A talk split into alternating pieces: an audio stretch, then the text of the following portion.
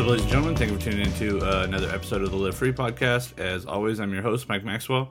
Today's guest is Mr. Mark Dean Veca. He joined me from his studio in Southern California via Skype. We talked drawing, early positive reinforcement, linesmanship, holy grail searches, installations, overwhelming oneself, wall paintings, working class, sneaking in the back door, Kent Twitchell, murals, stream of consciousness, Puma Urban Art, Frank Kozik, LA Municipal Gallery, and Public Art. So, as always, make sure you go check out the website, MikeMaxwellArt.com. Click on the blog, and you'll get all the links for all the artists and all the information about the show.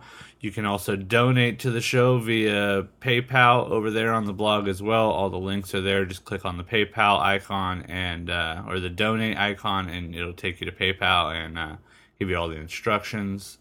So, with all that said, ladies and gentlemen, without further ado, Mr. Mark Dean Veca.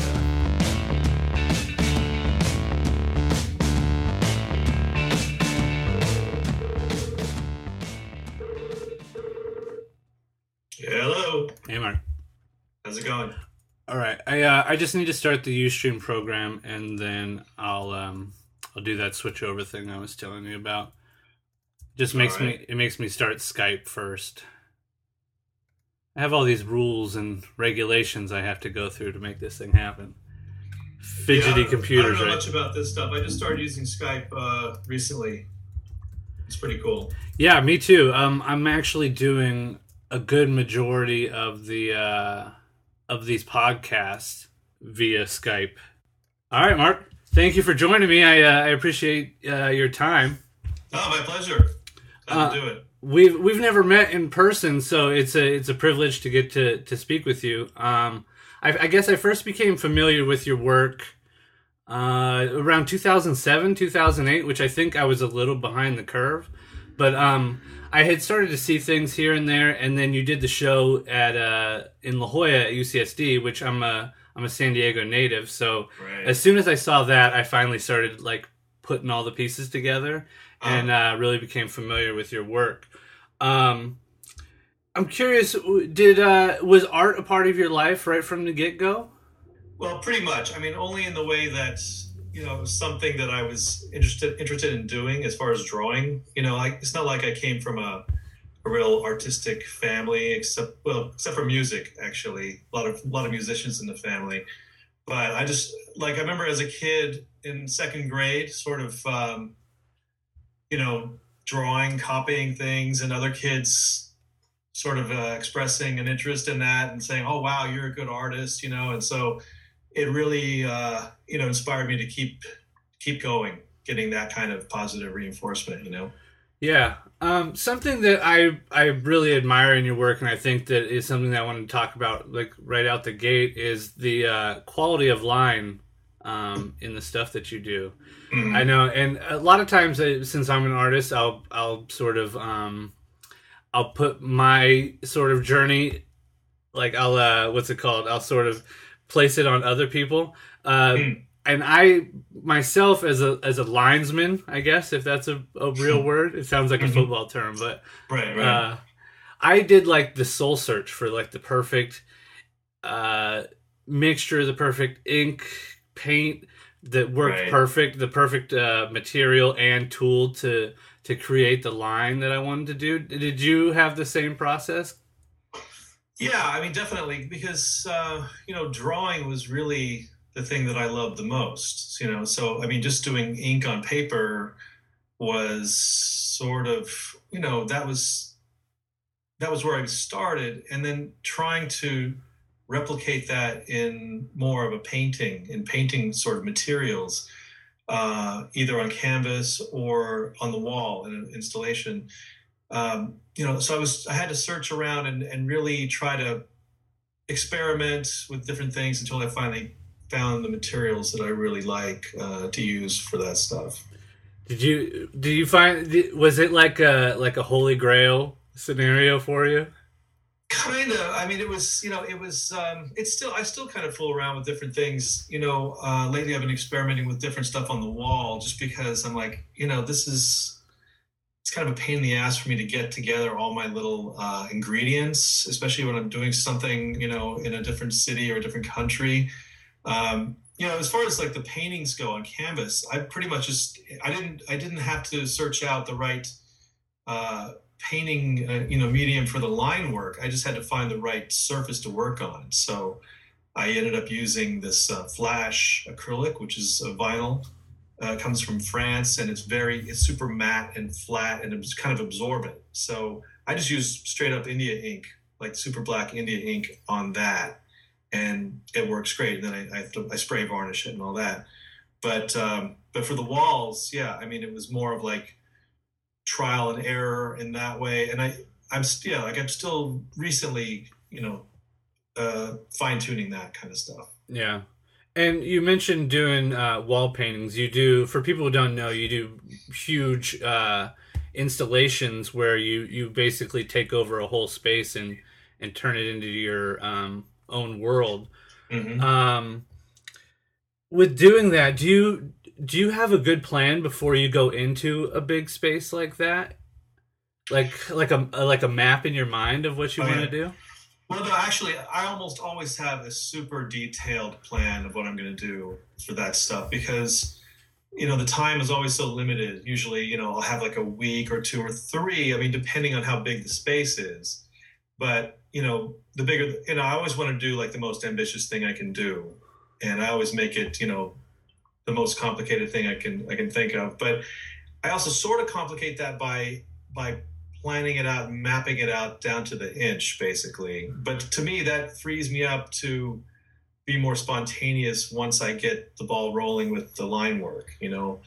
So I'm not having to make corrections and adjustments and step back and look at it. Like, that's all planned out ahead of time. And then, you know, it's all done when I get there at that part of it. And time is really a necessity, because if, for people who don't know, like the amount of time, like, you know, I often say a small painting takes as long as a big painting, but to paint a whole entire room is tedious, to say the least, right? Mm-hmm. And you have to plan it if you want to be able to complete it in that short a period of time that you have. Yeah, exactly. I mean, it's sort of, I don't want to mess around with all that. Once I get there, when I get there, I just want to I need to bang it out, and I will, you know, usually I'll bring assistants with me, different people that I've worked with in the past and local people who's ever around, and interns or students or whatever. But I need to be able to get the bulk of that done as quickly as possible. So then, you know, when I go back in to do the line work, like I said, that part, I can just I'll have time to do that. I'll have the time and the energy to do that part of it, which to me is the most satisfying part of the whole process anyway. You had you mentioned that you like overwhelming the viewer sometimes, which mm-hmm. these really tedious wall murals have. There's an amazing amount of marks that go into a wall, which is something I always appreciate. Like, I don't even need to see an image for a full image, but just to acknowledge each singular marking that takes place, like mm-hmm. I find value in that.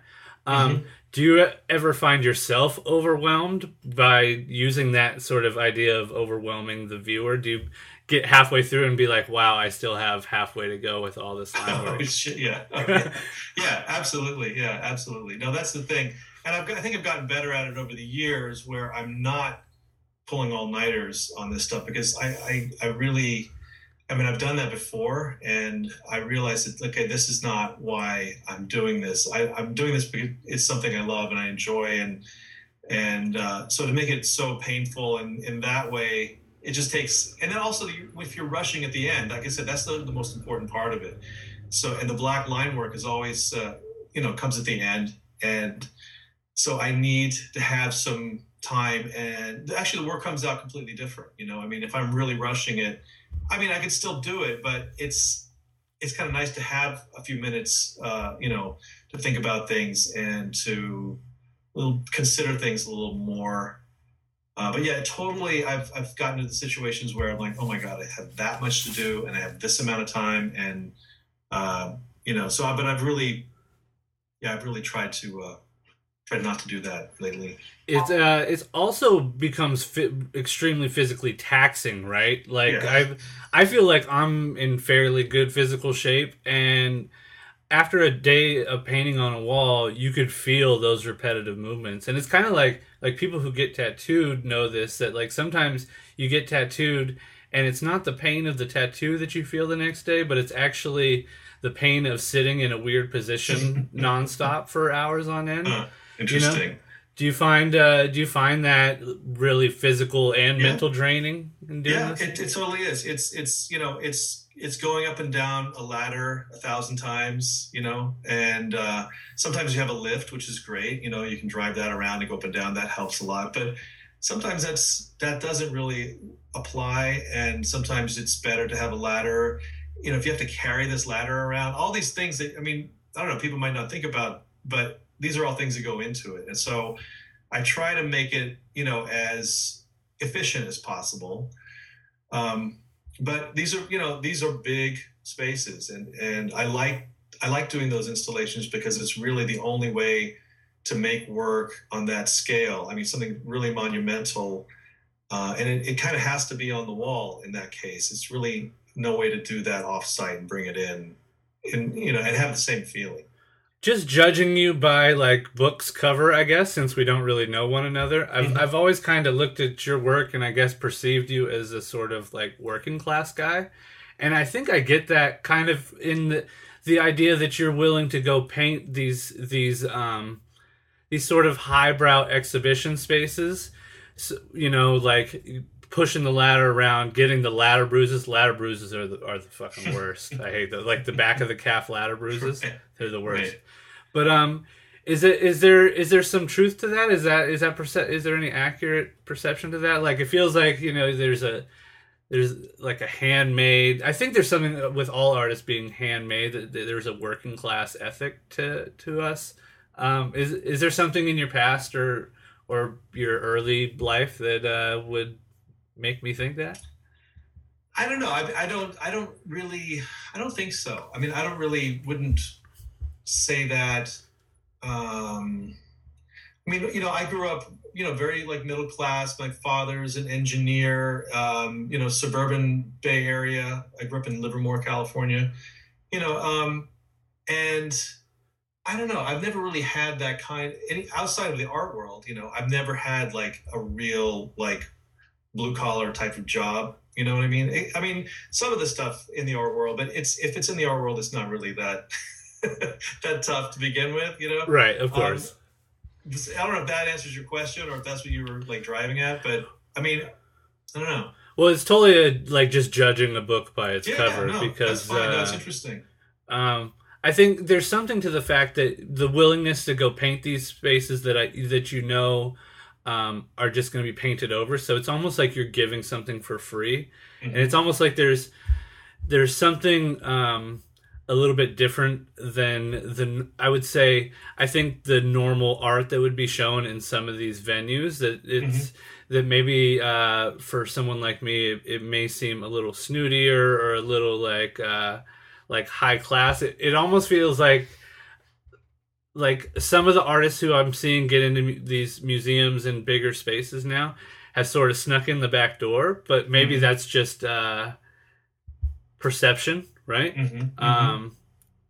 Do you find any disconnect between like what museums are showing 10 years ago or maybe 20 years ago to now?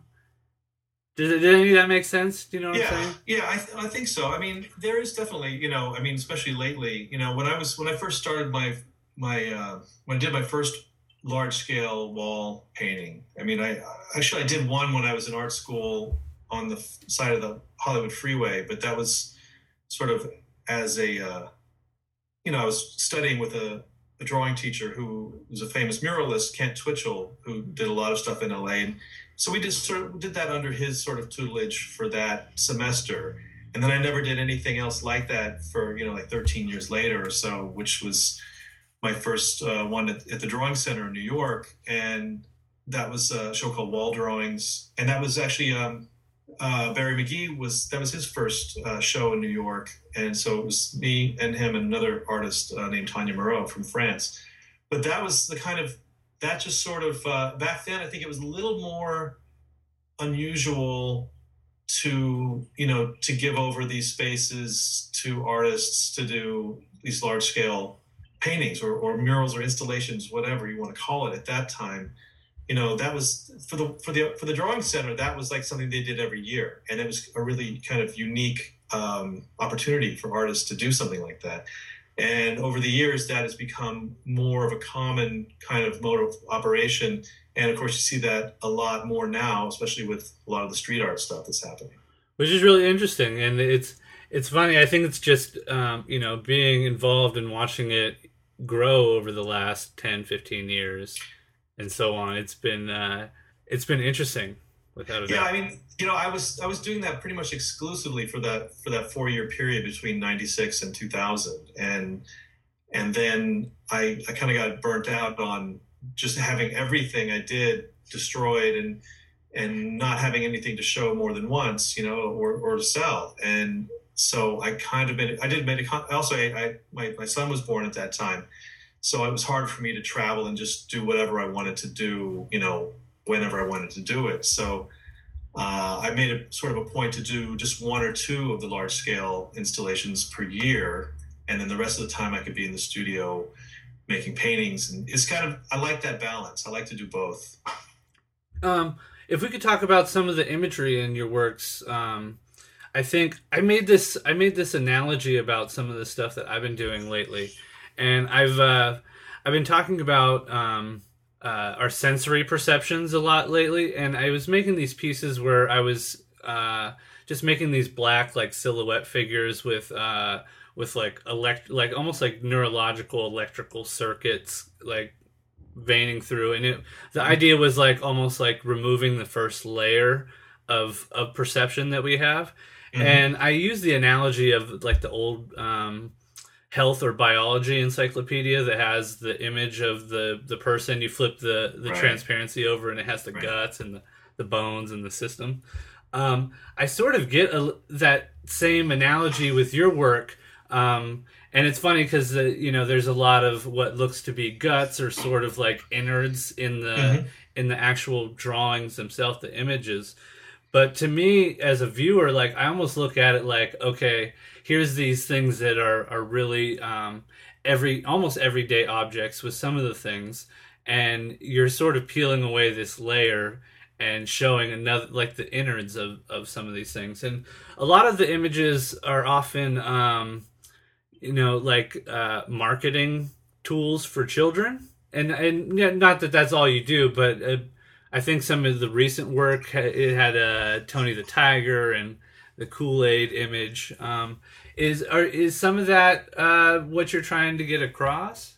You mean as far as like the peeling away of a layer and exposing? Well, you know, I know what you're saying. I can see that. And definitely there is sort of a visceral, you know, sort of, you know, motif that runs through, you know, as far as the imagery goes. And it's just, you know, it's just kind of that just comes out of, you know, sort of stream of consciousness kind of drawing and mark making, and just sort of really not having a plan so much as what that's going to look like, but just improvising that as I go.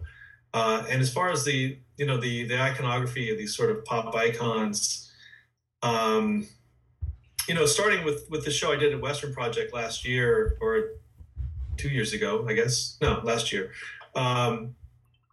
That was, I sort of was very conscious about the imagery that I was going to be sort of referencing. And it all had to do with the collapse of the economy and sort of the collapse of the American dream and all that kind of stuff. So that's kind of, that was where I got the Monopoly Man and, you know, Rich Uncle Scrooge and the presidential seal and the Warhol dollar sign.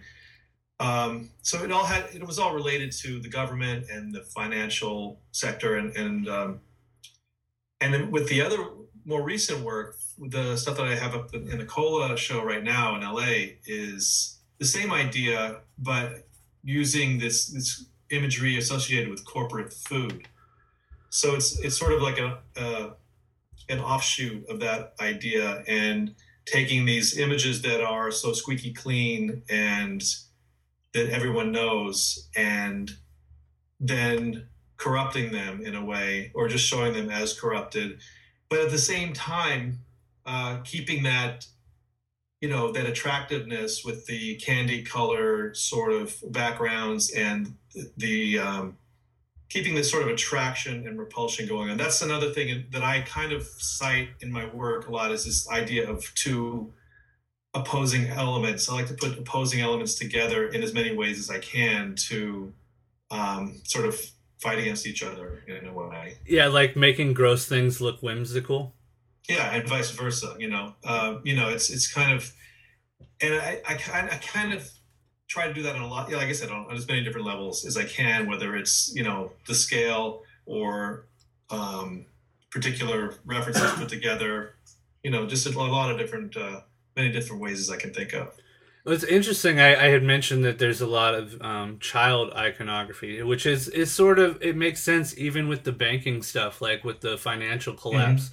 Like we're all kind of like, our government treats us like children, and we're supposed to look to them to be like our savior parents, and mm-hmm. and we're supposed to look to our banks to be these higher gods of some sort. And it seems like, like marketing to children, like with the Kool-Aid Man, that cartoon has to be marketed directly towards kids to get their parents to go jump through the wall, and even like Charlie Tuna, that's to make kids want to eat that canned tuna, or and to sort of corrupt these images and make them look gross but still have that marketing sheen to them. It is an interesting sort of back and forth, a yin and yang. Oh, thanks. With I think, and it's such a natural reaction for artists to try to pull from both ends of those spectrums. Do you ever find yourself as acting like devil's advocate sometimes? Do you ever find that in discussions or in your day to day life? I'm not sure what you mean.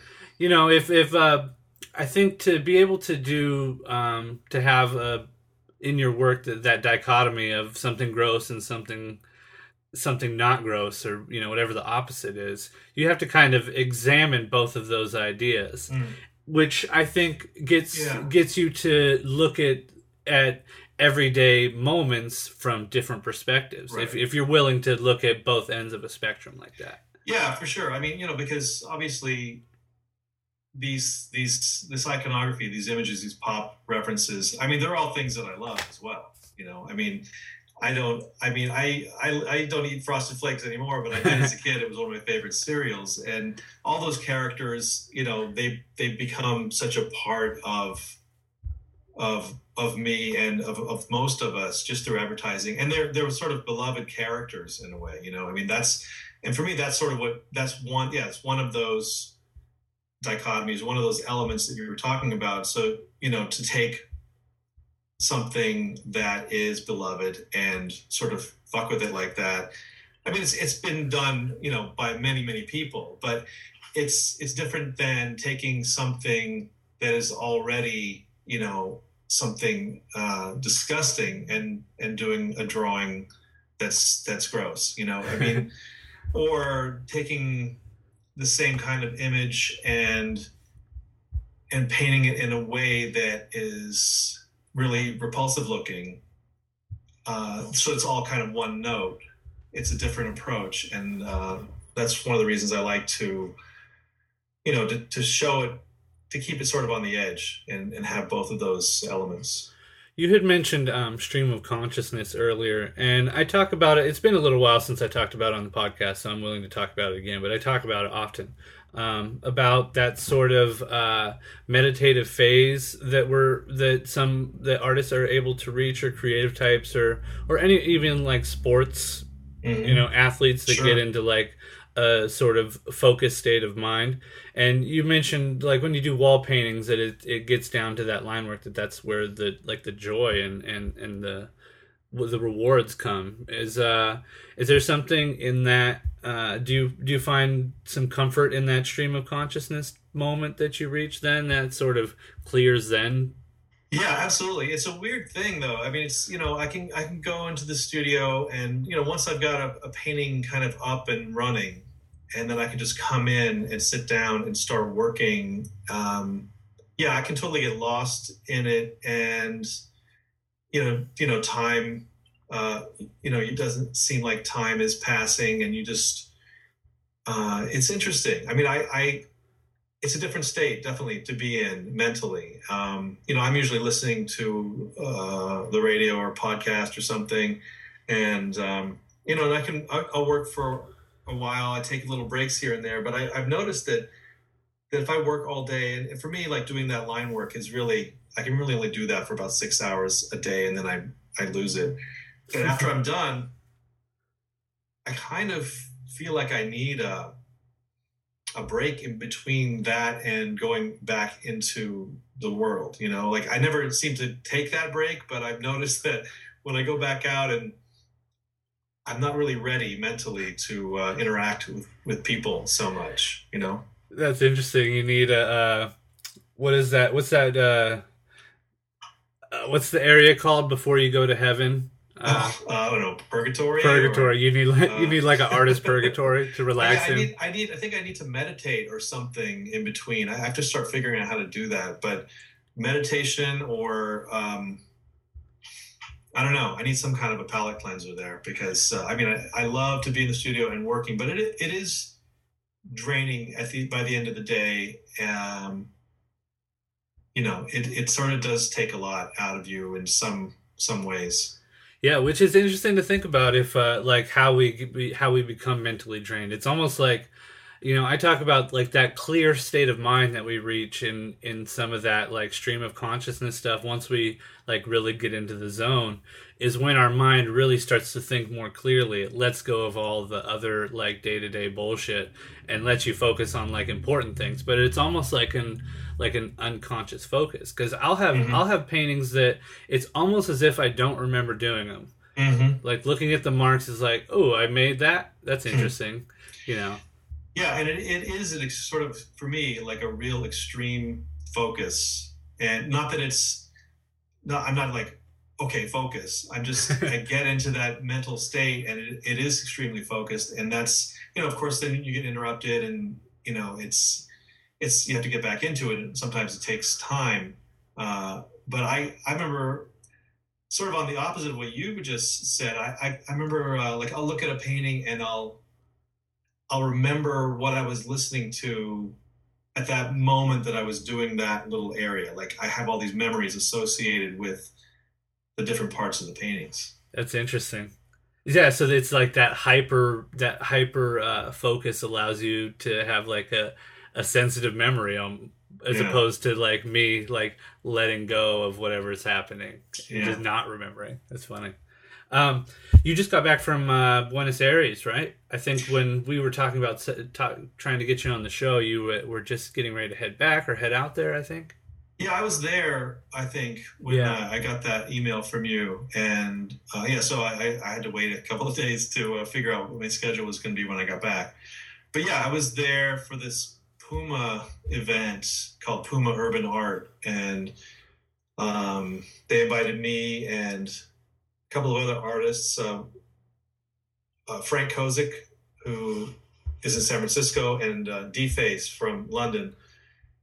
They invited us out to participate in this show, and there were a lot of local artists there as well, and they brought in bands, one band from New York and then other local bands, and it was just kind of a cool sort of local event where people come out and just see the work and hang out. And, I did a talk, and, Frank did a talk, and just, showed some images and talked about it. It was cool. It was a really great event. It was really a lot of fun. Buenos Aires was a really nice city. Right. I met Frank Kozik a couple times here in San Diego at Comic-Con. Mm.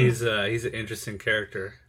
Yeah, no, I had met him once before, very briefly. We were both in a show together a few years ago, but, I just sort of, I was there by myself, and he was there with his wife, and they were just great. We just really hung out, spent like 5 days just checking out the city, and it was pretty cool. I like those guys a lot. That's awesome. He and Ron English actually did a battle in my sketchbook. Oh, yeah? Yeah, they because I was going around getting people to do little doodles in the sketchbook while I was walking around. And Frank did one, and then Ron English did a mock one on the next page, like mocking him. And then Frank saw it and did another little drawing. So they had a back and forth battle in the sketchbook. It's priceless. Funny. Yeah, I mean, I don't know. Are those guys friends, or were they just fucking around? Or I'm sure they're probably old friends. I'm sure. Yeah, it was all in all in the fun. Yeah, in the best of jest. Yeah, that's cool. You're getting ready. I figured this was perfect timing. I guess we were doing some talking calisthenics here, some talking stretching. You're getting ready to go speak over at the LA Municipal Gallery. You know, get a little loose. Yeah, get the muscles worked up. A funny day for talking about myself and my work. But yeah, tonight I'm going to the gallery, to LA Municipal Gallery, to talk about my work. You know, it's kind of like the way they have it set up. It's like a little tour of the show with some of the artists. So I'll be, with a group of people in front of my work and just explaining it, talking about it, taking questions, and then we'll go on to the other artists who are Ken Gonzalez Day and Heather Carson. We're all speaking tonight, and I guess there's probably 3 or 4 different events like that. Are you pretty comfortable now with the public speaking and talking, having to talk about yourself, which is always so very strange, of course? Yeah, it's never really pleasant. I don't really like it so much. It's something I've gotten used to over the years, and I used to be deathly afraid of it, like most people are, I think. But once you get started, it's usually fine. And I in Buenos Aires, actually, they had, they expected me to do this talk, and I was like, okay, fine, that's no problem. But I just assumed that they were going to be interviewing me on stage or something, and they didn't have any plans for any of that. So, and I didn't bring any images to show or anything. So I was like, oh, great. But I sort of just asked them. There was this one guy there who has a blog. I wish I could remember the name of it and plug it. He was there. And so I said, I wanted to have him interview me on stage, because it's always better to just, if you have a question to respond to, it's so much easier than just sort of getting up there and starting and, trying to make some sense, That's, I've been talking to some stand-up comics recently, and that's one of those things. It's how strange is it to have a conversation with a crowd of people and have seemingly none of them talk back to you? People get loose in the comedy rooms, but, you're having a conversation by yourself to a room full of people. It's awkward. Yeah, just to sort of monologue like that, it's tough. I mean, especially in that situation, if you're trying to make somebody laugh, I think, yeah, and with that added pressure of having to be funny is even worse. But I think, I think it's good for artists. I've noticed just in doing this podcast, and talking with all these artists that being able to get the voice out there of a more complete story has been really beneficial, not only to me, talking and learning other people's stuff, but for listeners to really get a better sense of who people are. Because, usually artists get the 10 questions. It's usually they're pretty much the same, and you use some sort of similar answers or what have you. And you don't often get the amount of information to really get to know somebody, Yeah, I think it's nice to get some, just some in-depth background. I mean, I love to listen to talk stuff. I do it all day long in the studio. And, I love to sit down and listen to a conversation. But but if I hear half of a conversation, if someone's on the phone and I can only hear one side of the conversation, it just really drives me nuts. Yeah. For whatever reason, I don't know. But yeah. It's good to, there's not that many opportunities to hear other artists talk and just there's so much minutia and stuff that most people, I think, would be totally bored by. But I think most artists are interested in hearing and interested in just talking about. So it's a cool thing. Yeah, I think I hope that more artists take the opportunity to get out there and get their voice out there, because there's a lot of other creative fields that are utilizing podcasting. And you know, it's funny, like I was talking before about how graffiti writers were some of like the first artists to utilize the internet when the internet first started up, you know, like they had that sense of getting up, or, you know, like getting your name out there, and they utilized the internet almost immediately whenever it became available. And, you know, as artists, we're all out there now with social media and the whole routine. So, you know, it's good to connect with these people, I think, because, and then even at shows, like you don't really have opportunity to really talk to somebody at exhibitions. It's such a tornado of, you know, emotions and everything else.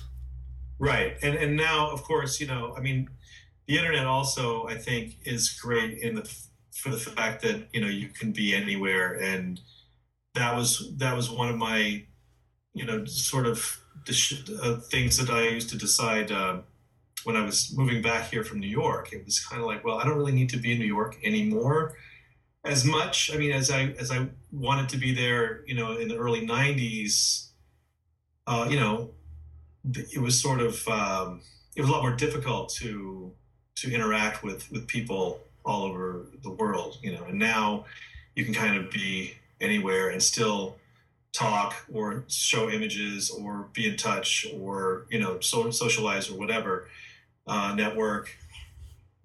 So it's kind of, it's changed a lot in that way. It's the future. That's right. Well, I know we mentioned that you'll be at the La Jolla Municipal Gallery tonight. So for the people that watch the Ustream, yeah, maybe they'll be able. LA Municipal Gallery. What did I say? La Jolla. I'm sorry. It's all right. To Los Angeles. Yeah. I'm thinking of La Jolla. It's so nice out today. I'm thinking I need to go get on the coastline. But do you have any other projects coming up in the distant future or near future besides this evening? Yeah, I mean, aside from just like some stuff I've been working on lately, well, I do have this. There's this painting behind me here, this surfboard. There's a surf show coming up in Palos Verdes Art Center, opening in July. It's a group show. But other than that, my main focus for the rest of the summer is this my first permanent public art installation, and that's commissioned by the city of New York, and I'll be in New York for like the first 3 weeks of August installing that. And yeah, so that's kind of like my real focus for the rest of the summer. I have to spend the next, you know, 4 to 6 weeks getting ready, and then go there, do it. And, you know, when I get back, I don't have anything on the calendar. So that's kind of the weird, scary part of it, but I have plenty to do from between now and the end of August. Yeah, well, congratulations on that commission. Thanks. Is that... it's one of those things that I'd applied for a lot of things over the years, you know, as far as a percent for art or one of those kinds of programs in New York, and I'd never got one, but they were cool enough to keep actually inviting me to apply and sort of compete for the job. And finally I got one, and it's really probably the best one I could have hoped for, considering the location. It's right lower Manhattan, right near City Hall. It's in a brand new Frank Gehry luxury tower that has a public school on the first 5 floors. And I'm doing a mural in the cafeteria of the school, and I get to paint it right on the wall, and it's gonna be a lot of fun. Nice, and that goes right hand in hand with talking about the current food issues in America, huh? Right. Especially right. in for our children, like the junk that we're feeding our kids. Yeah, it's true. But I'm not painting the same exact. For this, I'm doing something. It's kind of an unusual wall. It's 10 feet off the ground. It's 6 feet. By 100 feet, and so it's a very long shape, and it runs along the ceiling. So it's kind of like a frieze, like architectural frieze in a way. And I'm doing more of a landscape idea, kind of an idea of what the surrounding landscape would have looked like, you know, hundreds of years ago or more. So it's all just sort of a natural landscape, very lush, and but it's done in the style that I've become accustomed to. Wow, well, that sounds really interesting. I look forward to seeing all that. Cool, yeah, it should be good. It should be fun. All right, so let's plug your internet stuff. You got a website and the Twitters and the Facebooks and the whole thing. Where can people find you? Yeah, Twitter is just at Mark Dean Veca and markdeanveca.com. Yeah, that's kind of what's how to reach me if you're interested. All right, well, Mark, thank you very much for joining me again. I appreciate your time. Hey, it was my pleasure, and look forward to meeting you in person one of these days. Yeah, we'll make the real life handshake happen. But for now, let's do internet dap. All right, do that. Make that happen. Nice. All right, thanks, brother. Have a good day. Okay. Okay, you too. All right, later. Leave my bones against the wall, staring down an empty hall, deep down in a hollow log, coming home like a ladder bomb. Cold was the storm that covered the night. Call a doctor, call a ghost, put a fire into your bones, sick a dog.